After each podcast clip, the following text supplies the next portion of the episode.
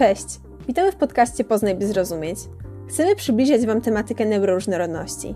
W każdym odcinku porozmawiamy z naszymi gośćmi, osobami neuroróżnorodnymi, o ich codziennym życiu, jego jasnych i ciemniejszych stronach. Chcemy, aby projekt Poznaj by zrozumieć przyczynił się do budowania świadomości w społeczeństwie na temat różnych ścieżek neurorozwojowych. Wierzymy, że wiedza, którą będziemy przekazywać w prosty, autentyczny sposób, przyczyni się do tworzenia wyrozumiałego i otwartego świata.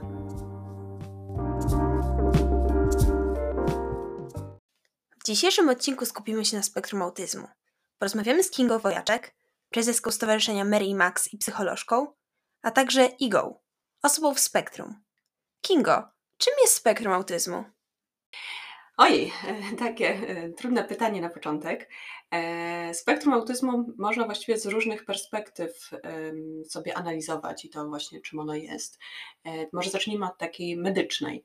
E, jeżeli spojrzymy na spektrum autyzmu właśnie w kategoriach takich diagnostycznych, to jest to zaburzenie rozwoju, które charakteryzuje się tym, że te osoby, które w spektrum autyzmu się rozwijają, mają trudności w, w takim obszarze relacji społecznych, mają często nietypowe sposoby komunikowania się albo jakieś trudności w tym obszarze.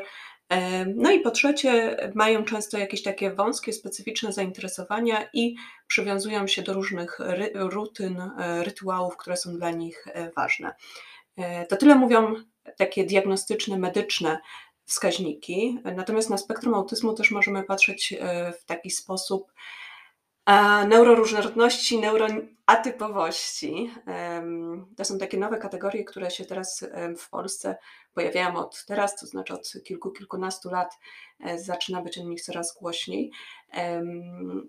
Można patrzeć na spektrum autyzmu jako taką odmienną, alternatywną ścieżkę rozwoju, która niekoniecznie jest gorsza czy lepsza, po prostu jest inna i sprawia, że osoby, które się właśnie w taki sposób rozwijają, mają pewne y, umiejętności bardziej rozwinięte w niektórych obszarach, a w niektórych obszarach, właśnie w tych, o których wspomniałam, funkcjonują troszkę inaczej niż większość społeczeństwa.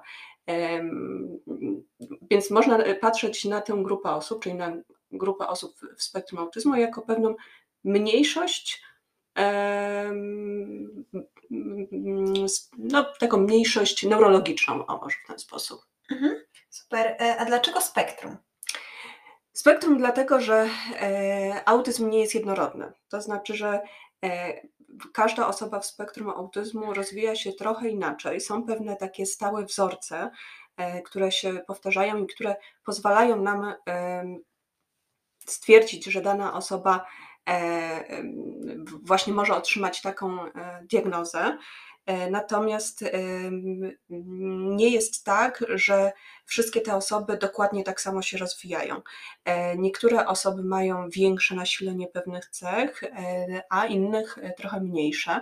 Kiedy diagnosta podejmuje decyzję, czy może danej osobie taką łatkę przypisać, taką etykietę e, spektrum autyzmu, musi ocenić, na ile właśnie ta osoba posiada różne cechy i może je posiadać w różnym natężeniu. Więc mamy osoby, które na przykład osoby w spektrum autyzmu, które się rozwijają, które nie posługują się mową, które mają niepełnosprawność intelektualną, ale mamy też osoby, które mają IQ, czyli inteligencję e, taką powyżej normy. Mamy osoby, które e, świetnie i sprawnie posługują się e, mową.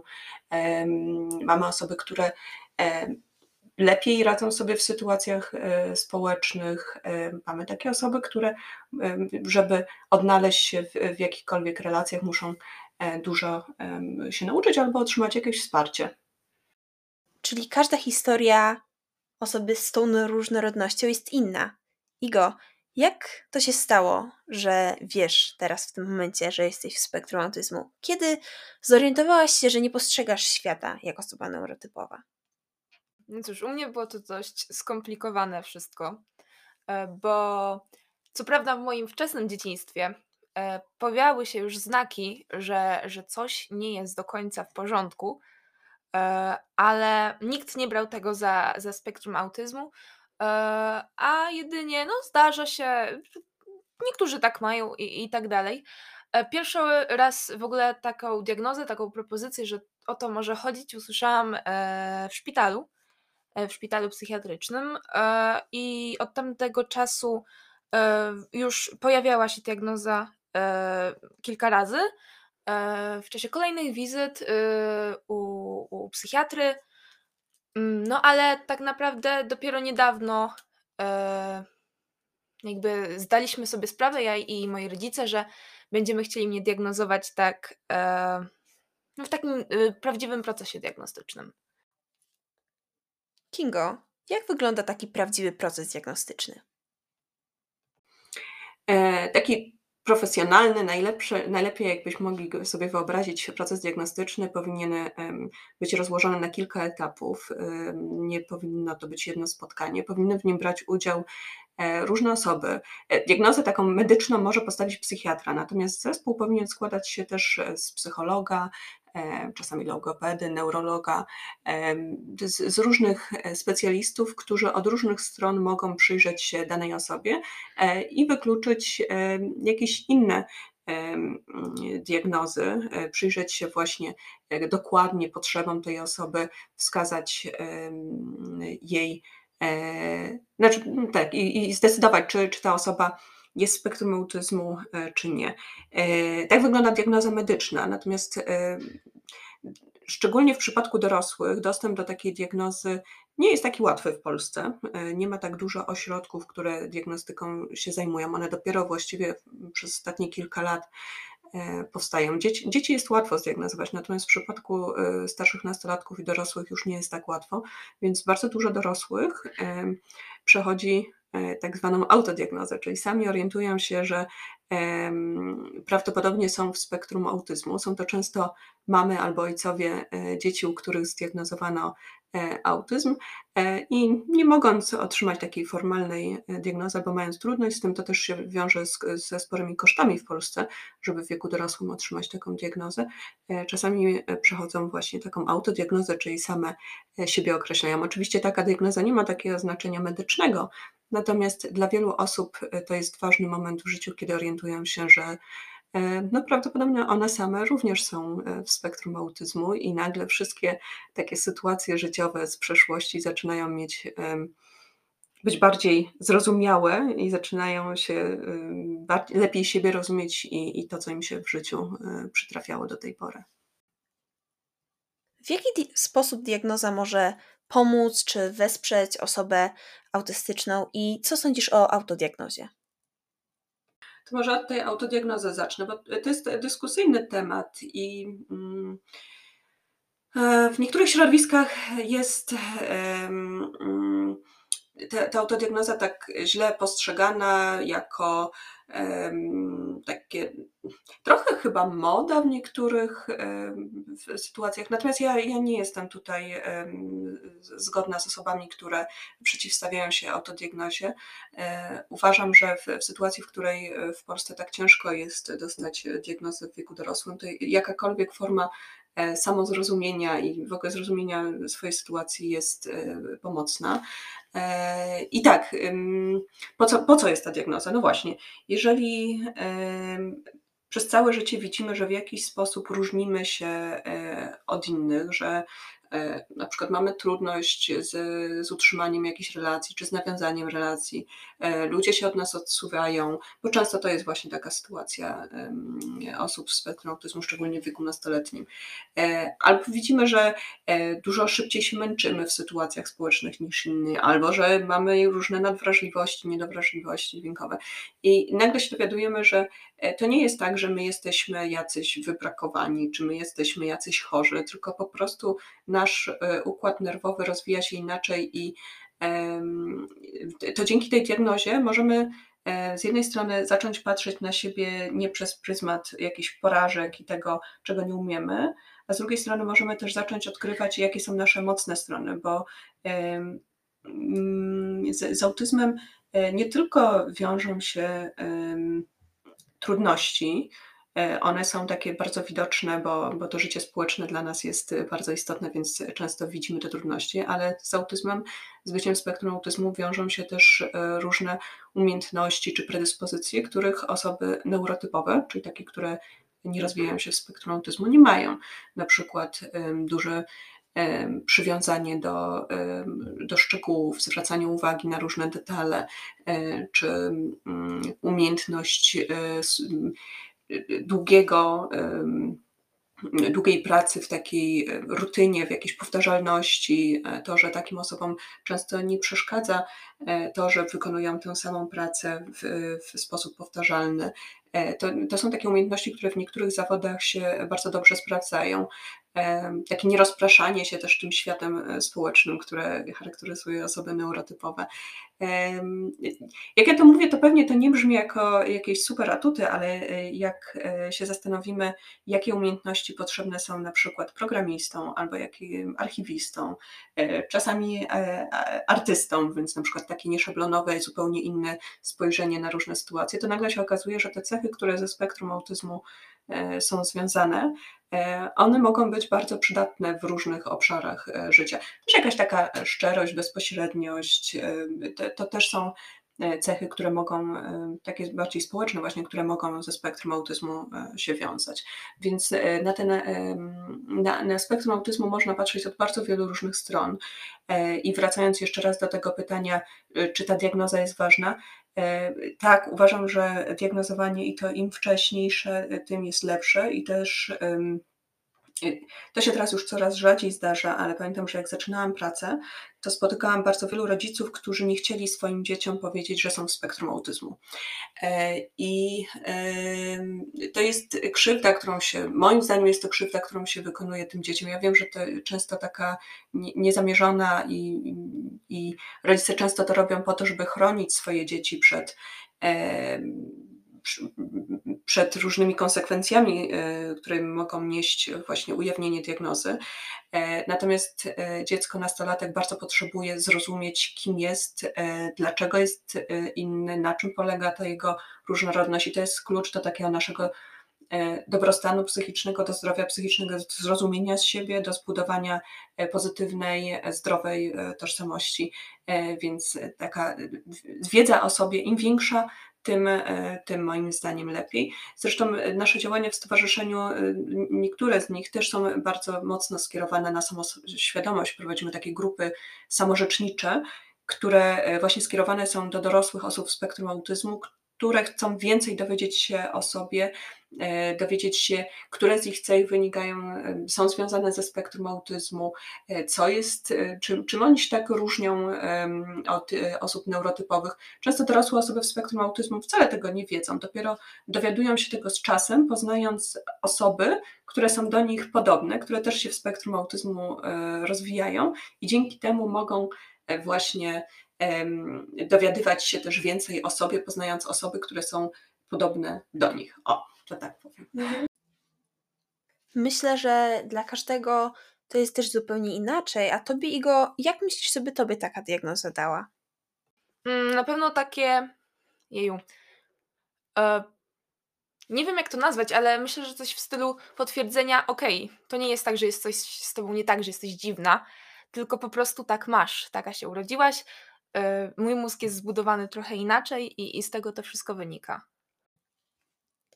Kingo, teraz zwrócę się do Ciebie, e, ponieważ znacznie więcej chłopców jest diagnozowanych na e, spektrum autyzmu. Czy to jest prawda, że po prostu ich jest więcej? Czy jest jakiś problem z diagnozą? Czy, czy o co dokładnie chodzi? Mhm. Zdiagnozowanych chłopców spektrum autyzmu jest więcej, natomiast to nie znaczy, że E, ogólnie osób w spektrum autyzmu, e, osoby w spektrum autyzmu to częściej chłopcy. Tego nie wiemy tak naprawdę dzisiaj. Takie najnowsze teorie e, mówią o tym, że prawdopodobnie te kryteria diagnostyczne, które aktualnie funkcjonują, one były tworzone przede wszystkim właśnie na podstawie takich charakterystyk męskich, czyli próbując diagnozować na podstawie tych narzędzi, które w tej chwili mamy, tych wskaźników, tych, tych, tych cech, o których wiemy, osoby, osobę z spektrum autyzmu, jest większe prawdopodobieństwo, że uda nam się wychwycić chłopaka, mężczyznę, niż że uda nam się ten, to spektrum autyzmu zaobserwować u dziewczyn. Więc to jest jedna rzecz. E, jest też taka teoria, która mówi, to jest taka teoria e, Barona Coena, e, brytyjskiego badacza, która mówi o tym, że autyzm to jest taki mm, jakby to powiedzieć, on, on się posługuje takim sformułowaniem ekstremalnie męskiego mózgu. I argumentuje, że właśnie te cechy, które są charakterystyczne dla dla autyzmu. E, to są takie ekstrema cech męskich. Ona jest bardzo kontrowersyjna, wiele osób nie zgadza się z nią. Jest ona w tej chwili no, dyskutowana w ten sposób, ale dobrze też o niej wiedzieć, bo to w świecie nauki jest to jedna też z, myślę, że z takich ważnych i, i, e, i znaczących teorii. E, no i trzecia rzecz to jest to, o czym powiedziałaś, maskowanie bardzo dużo badań wskazuje na to, że kobiety spektrum autyzmu potrafią dobrze kamuflować te cechy, które mogłyby zdradzić e, na zewnątrz, że w spektrum autyzmu są, czyli mają e, bardziej zwracają uwagę być może przez e, przez to, jak jesteśmy jako kobiety wychowywane do, do zwracania większej uwagi właśnie na takie relacje społeczne, na, na różne, no powiedzmy, na relacje. Być może przez to właśnie e, kobietom e, częściej udaje się spełniać takie oczekiwania społeczne, które związane są z tym, żeby być jak najbardziej neurotypowym oczywiście. E, to jest oczywiście ogromny, jak możemy się domyślić, domyślić jest to bardzo duży koszt, który się z takim maskowaniem wiąże, bo jeżeli przez całe życie e, staramy się ukrywać to, jakie tak naprawdę mamy potrzeby, e, maskować swój sposób taki naturalny komunikowania się, no to w którymś momencie też możemy stracić kontakt e, tak naprawdę z własnymi potrzebami to raz. Dwa, jest to ogromny wysiłek nasz e, mm, taki energetyczny, żeby cały czas się pilnować i cały czas udawać, że jesteśmy e, kimś innym. Więc te, te, te, te trzy, te trzy teorie są takie najbardziej wiodące w tej chwili w tłumaczeniu, dlaczego kobiet w spektrum autyzmu jest mniej zdiagnozowanych, czyli podsumowując, jedna ta kontrowersyjna, ekstremalnie męskiego mózgu, która mówi o tym, że jest to zaburzenie, jest to e, spektrum, które jest bardziej charakterystyczne e, dla mężczyzn, i dwie pozostałe, e, mnie bliższe, które mówią o tym, że kobiety po prostu się lepiej ukrywają, więc trudniej zdiagnozować. I e, chyba mi najbliższa, też nie, nie, one się nie wykluczają ze sobą, e, że e, te kryteria diagnostyczne, którymi się posługujemy, one nie wychwytują jeszcze takiej kobiecych przejawów spektrum autyzmu. Bo to też jest chyba ważne, żeby wspomnieć, że autyzm, spektrum autyzmu diagnozuje się na podstawie obserwacji. Więc jeżeli czegoś nie jest w stanie diagnosta zaobserwować czy wychwycić w wywiadzie, to nie jesteśmy w stanie autyzmu zdiagnozować na podstawie skanu mózgu, czy e, pobrania próbki krwi, czy jakichkolwiek innych fizjologicznych takich markerów. Więc to jest e, jedyne, co diagności mają, to jest wywiad i e, obserwacja. Więc jeżeli posługujemy się takimi wskaźnikami, które y, y, są tworzone na podstawie takich e, charakterystyk e, chłopaków, mężczyzn, no to mamy mniejsze prawdopodobieństwo, że obserwując dziewczynę e, wychwycimy to, że jest ona w spektrum autyzmu. Kinga, rozwiałaś w tym momencie jeden z mitów um, dotyczących spektrum autyzmu, właśnie to, że chłopców jest więcej, więc Igo, czy są jeszcze jakieś inne mity, które są krzywdzące i z którymi byś też chciała się uporać i je obalić? Mm, najbardziej bolącą, dotykającą e, rzeczą jest e, taki mit, czy też opinia, iż teraz w ostatnich latach e, neuroróżnorodność, e, cała, że tak powiem, spektrum autyzmu jest modą. Mm, ludzie mówią, że osoby diagnozują to u siebie, żeby, żeby się wyróżnić, żeby powiedzieć, że są inne, lepsze i tak dalej. Jak można uznać coś takiego za modę? No, to jest bardzo krzywdzący i nieprawdziwy po prostu pogląd. Mhm. No właśnie, więc przez takie mity, czy masz może jakąś trudność i czy w ogóle masz chęć mówienia o neuroróżnorodności i swojej diagnozie? Aktualnie jestem w środowisku, w którym coś takiego jest rzeczą raczej normalną i, i nie wstydzę się, jednak myślę, że gdybym musiała powiedzieć o tym zupełnie obcym ludziom, bałabym się, jak to zostałoby odebrane. W jaki sposób chciałabyś, żeby ludzie, ludzie reagowali, kiedy słyszą o Twojej diagnozie? Myślę, żeby przede wszystkim nie byli uprzedzeni, czyli byli otwarci w ogóle na kontakt ze mną, nie zakładali, że, że jestem jakaś inna, dziwna, gorsza, e, ponieważ myślę, że, że kontakty z każdym człowiekiem mogą coś wnosić mm, do życia innych ludzi. Chciałabym też, żeby nie oceniali mnie z góry oraz byli wyrozumiali do różnych moich dziwnych zachowań czasami. Rozmawiałyśmy już o mitach, rozmawiałyśmy o diagnozie, a opowiedz nam jeszcze Kinga więcej o wyzwaniach, z jakimi muszą się mierzyć osoby w spektrum. No, wyzwaniem jest odnalezienie się e, wśród osób, które e, żyją zupełnie inaczej, mają zupełnie inne potrzeby, a mówiąc tak już bardziej wprost i po naszemu, e, osoby, które się pojawiają w, w naszym stowarzyszeniu, to są często osoby, które nie mają znajomych, nie mają przyjaciół, czują się samotne, czują się wyobcowane. W wieku nastoletnim są to też trudności związane z znaczy trudności, to jest e, przemoc rówieśnicza. Osoby w spektrum autyzmu nawet e, w 90% doświadczają, 90% z nich doświadcza przemocy rówieśniczej, jakiegoś rodzaju nękania, czy to fizycznego, czy, czy, czy werbalnego, czy słownego, więc są to osoby, które no, zmagają się z, ze swoim otoczeniem.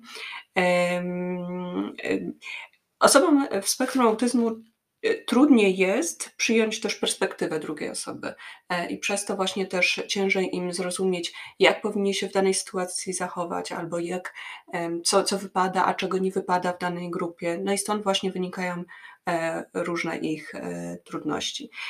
Oczywiście zupełnie mm, z innymi trudnościami mierzą się osoby, które mają współwystępującą niepełnosprawność intelektualną, ale z innymi e, te osoby, które tej niepełnosprawności nie mają. E, akurat w naszym stowarzyszeniu pod opieką mamy mm, osoby, czy wspieramy e, osoby, które nie mają niepełnosprawności intelektualnej. Szacuje się, że taką niepełnosprawność ma około 30% osób z spektrum autyzmu, ale te statystyki e, się mocno zmieniają, więc ja tutaj też mogę mówić e, głównie właśnie o tych osobach, które e, u nas są wspierane. My na przykład uczymy w stowarzyszeniu też nastolatków i dorosłych, uczymy, pokazujemy im trochę, tłumaczymy w jaki sposób w różnych sytuacjach takich koleżeńskich jakie zachowania w takich relacjach koleżeńskich są oczekiwane, jak mogą, co mogą zrobić, żeby ludzie czuli, że, że, że ich słuchają. E, czyli uczymy ich takich bardzo podstawowych rzeczy, które wiążą się z, z tym, jak e, człowiek działa w relacjach e, z innymi ludźmi. Pomagamy też na przykład w wolontariacie koleżeńskim, pomagamy też e, osobom z spektrum autyzmu poznać e, rówieśników, czy to nastolatków, czy dorosłych. Różne osoby się do nas zgłaszają, e, wyjść troszkę poza dom, spędzić czas z innymi ludźmi. Takim osobom często jest ciężko nawiązać taką zapoczątkować relacje, a wbrew stereotypom to są osoby, które bardzo często potrzebują, e, tak jak wszyscy, potrzebują mieć e, wokół siebie innych ludzi. Na pewno dla każdego jest to bardzo indywidualne, e, dlatego chciałam się Ciebie zapytać, Iga, z jakimi musisz się zmierzyć z trudnościami? Mm, myślę, że najbardziej to wszystko wychodzi na wierzch w czasie moich relacji z innymi ludźmi, w czasie próbowania budowania tych relacji, E, i, i tym podobnych sytuacjach, ponieważ e, no już od wczesnych lat e, miałam problem z tym, żeby zachować jakiekolwiek relacje, nie tylko je nawiązać, przez co nie miałam wielu przyjaciół, czy nawet kolegów i znajomych. E, jestem też wrażliwa na dźwięki, a kiedy wokół mnie dzieje się zbyt dużo, e, lub jest zbyt dużo ludzi, zbyt dużo hałasu, zbyt dużo ogólnie różnych bodźców, to szybko się przebodźcowuję, czyli jestem tym wszystkim strasznie zmęczona, zaniepokojona, źle się czuję. Tak, y, jeszcze dużo słyszałam o tym, że na przykład osoby w spektrum autyzmu mają jakieś zainteresowania, w które bardzo wchodzą i bardzo dużo, y, bardzo dużo czasu i uwagi temu poświęcają. Czy ty masz takie zainteresowanie? Mm, tak, e, co prawda zmienia mi się, ale kiedy już taki się pojawia, to idę w nie na całego, tak można powiedzieć. E, czyli chcę zyskać wszystkie informacje na dany temat, mm, pozyskać wszelkie jakby, obejrzeć, o, obejrzeć wszystkie filmy, przeczytać wszystkie książki, artykuły. E, na przykład teraz to jest język migowy i kultura głuchych. O, wydaje mi się, że to jest bardzo e, ciekawa, ciekawe zainteresowanie. Wspominałaś o tym, że masz trudności w nawiązywaniu relacji i właśnie takie przebodźcowania u Ciebie występują. Czy masz jakieś sposoby na, y, na te trudności? Po prostu trzeba unikać sytuacji, w których może być tego wszystkiego za dużo, tłumów ludzi, koncertów, takich imprez masowych, dzięki czemu no, nie będę się narażała na, na takie nieprzyjemne sytuacje. Czasami może się zdarzyć, że nie jesteś w stanie uniknąć sytuacji, w których jest bardzo dużo ludzi, bodźców. Co w takich sytuacjach może się stać? Mm, są dwa wyjścia. E, może się przydarzyć albo meltdown, albo shutdown. E, pierwsze to jest tak, że y, dostaję ataku złości, płaczu, agresji albo autoagresji i no nie kontroluję tego. To jest poza, poza moim jakby, jest to poza moją kontrolą. A e, shutdown to jest coś takiego, że e, po prostu zamykam się w sobie, nic nie mówię, mm, nie chcę mieć kontaktu z ludźmi, jestem bardzo wycofana. No właśnie, meltdown i shutdown, tak jak i inne aspekty spektrum autyzmu, są ostatnio coraz częściej badane. E, jak zmieniło się postrzeganie spektrum autyzmu przez ostatnie lata? E, przede wszystkim wiemy, że osób w spektrum autyzmu jest dużo więcej. Kiedyś sądzono, że tak na początku, w pierwszej połowie XX wieku, e, kiedy w ogóle ta kategoria, e, to słowo autyzm zaczęło się pojawiać, sądzono, że jest to bardzo, bardzo rzadkie zaburzenie, dotyczy jakiejś malutkiej grupki osób, zapewne chłopców, ale z, z biegiem lat okazało się, że E, osób w spektrum autyzmu jest dużo więcej, że nie są to tylko e, osoby, które e, mają właśnie niepełnosprawność intelektualną, że również osoby rozwijające się intelektualnie w normie lub powyżej mogą w spektrum autyzmu być i taka diametralna, znaczy taka duża zmiana nastąpiła w latach 90., kiedy właśnie do tej kategorii autyzmu dołączono osoby, które w ostatnich kilkudziesięciu latach nazywane były osobami z zespołem Aspergera. E, no i tutaj właśnie też nam się terminologia e, zmienia, e, bo tak, na początku mówiliśmy o autyzmie dziecięcym i słowo autyzm było takie dominujące. Z czasem pojawiło nam się termin zespół Aspergera i on dotyczył osób, które posługiwały się mową, posługują się mową e, i nie mają niepełnosprawności intelektualnej. W ostatnich latach zaczęliśmy już e, odchodzić od tego terminu zespół e, Aspergera, ponieważ zauważyliśmy, że tak naprawdę nie ma różnicy między osobami tak się kiedyś mówiło, e, osoby wysoko funkcjonujące z autyzmem, czyli takie, które nie mają niepełnosprawności intelektualnej. Diagności niespecjalnie byli w stanie rozróżnić osoby z zespołem Aspergera od tych osób wysoko funkcjonujących z autyzmem, więc w tej chwili w takich najnowszych e, klasyfikacjach diagnostycznych, zarówno w Stanach Zjednoczonych, jak i w Europie, od tego określenia zespół Aspergera e, się odchodzi. W Polsce właściwie już w, te, w, tym, w tym roku powoli wchodzi wytłumaczona nowa klasyfikacja diagnostyczna, zgodnie z którą nie będzie już takiej e, kategorii jak zespół Aspergera, będzie tylko zaburzenie ze spektrum e, autyzmu, które obejmuje sobą wszystkie te osoby, które e, właśnie w spektrum autyzmu się rozwijają, niezależnie od tego właśnie jakie potrzeby, czy w jakich obszarach potrzebują więcej wsparcia, a w których mniej. Ostatnio na półkach w księgarniach pojawiło się bardzo dużo nowych propozycji o spektrum autyzmu i wyszła książka Dziewczyna w spektrum Ewy Furgał. Przeczytałaś ją? Mm, tak, muszę powiedzieć, że bardzo mi się podobała i zachęcam wszystkie osoby, głównie kobiety, ponieważ dotyczy, dotyczy to kobiet, kobiet głównie, ale również osób niebinarnych, e, które zastanawiają się, czy nie są w spektrum autyzmu przypadkiem, e, dostrzegają u siebie różne cechy, żebyście przeczytali, e, przeczytały tę książkę i, i zobaczyły, czy przypadkiem nie jest to o Was. Wcześniej podczas naszej rozmowy Kingo wspominałaś o tym, że w Waszym stowarzyszeniu są grupy samorzecznicze um, i przed chwilą też rozmawiałyśmy o um, Ewie Furgał, która jest również samorzeczniczką. Um, opowiedz nam więcej, kim, kim oni są i czym się zajmują? Samorzecznicy to są osoby, które mówią e, o sobie, e, mówią o swoich potrzebach, o swoich doświadczeniach. E, Samorzecznikami mogą być osoby z różnych mniejszości. To mogą być, mamy na przykład samorzeczników osób głuchych, osób z niepełnosprawnością ruchową, ale mamy też właśnie samorzeczników w spektrum autyzmu. To jest taki ruch, który w Polsce e, właściwie od kilku lat zaczął się tak prężnie rozwijać. E, Poza Polską on jest obecny już nawet od lat 90., natomiast w Polsce to, jest, to są takie nasze dopiero początki, e, ale od kilku lat faktycznie ten ruch jest bardzo dynamiczny, bardzo dużo się dzieje. Mamy e, kilka osób, które kilka, kilka, kilkanaście, myślę, kilkunastu samorzeczników takich bardzo dużo publikujących, działających, organizujących konferencje.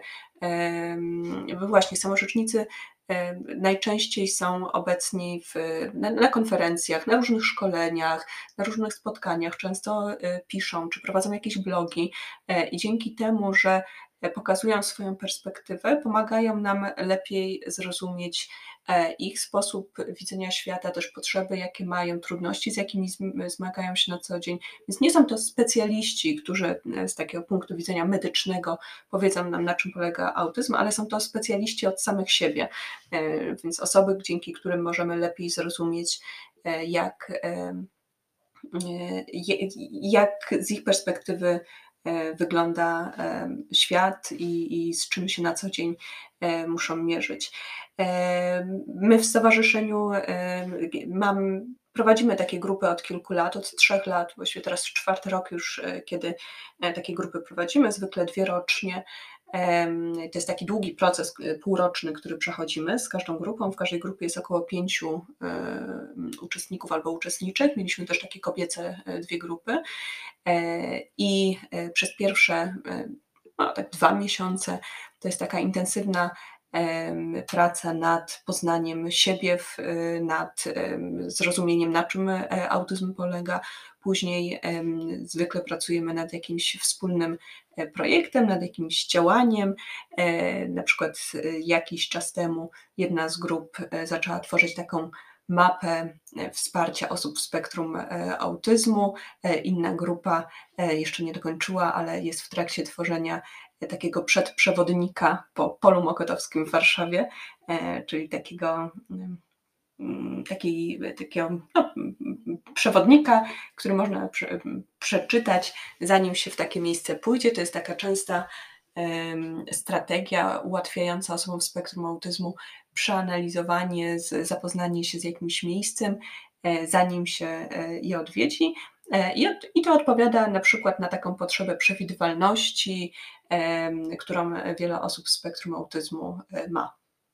Jeszcze na koniec, Igo, chciałabym Ci zadać pytanie, czy są jakieś rzeczy, które chciałabyś, żeby osoby neurotypowe nie robiły, żeby ułatwić funkcjonowanie osób w spektrum?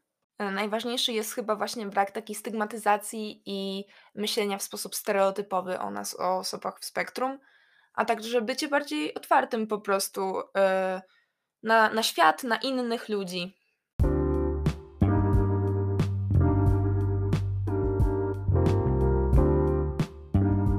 Igo, Kingo, bardzo dziękujemy Wam za udział w naszym podcaście. E, mam nadzieję, że dzięki Wam dużo osób dowie się dużo ciekawych informacji na temat spektrum autyzmu i poszerzysz swoją wiedzę. W ten sposób możemy budować otwarty i wyrozumiały świat.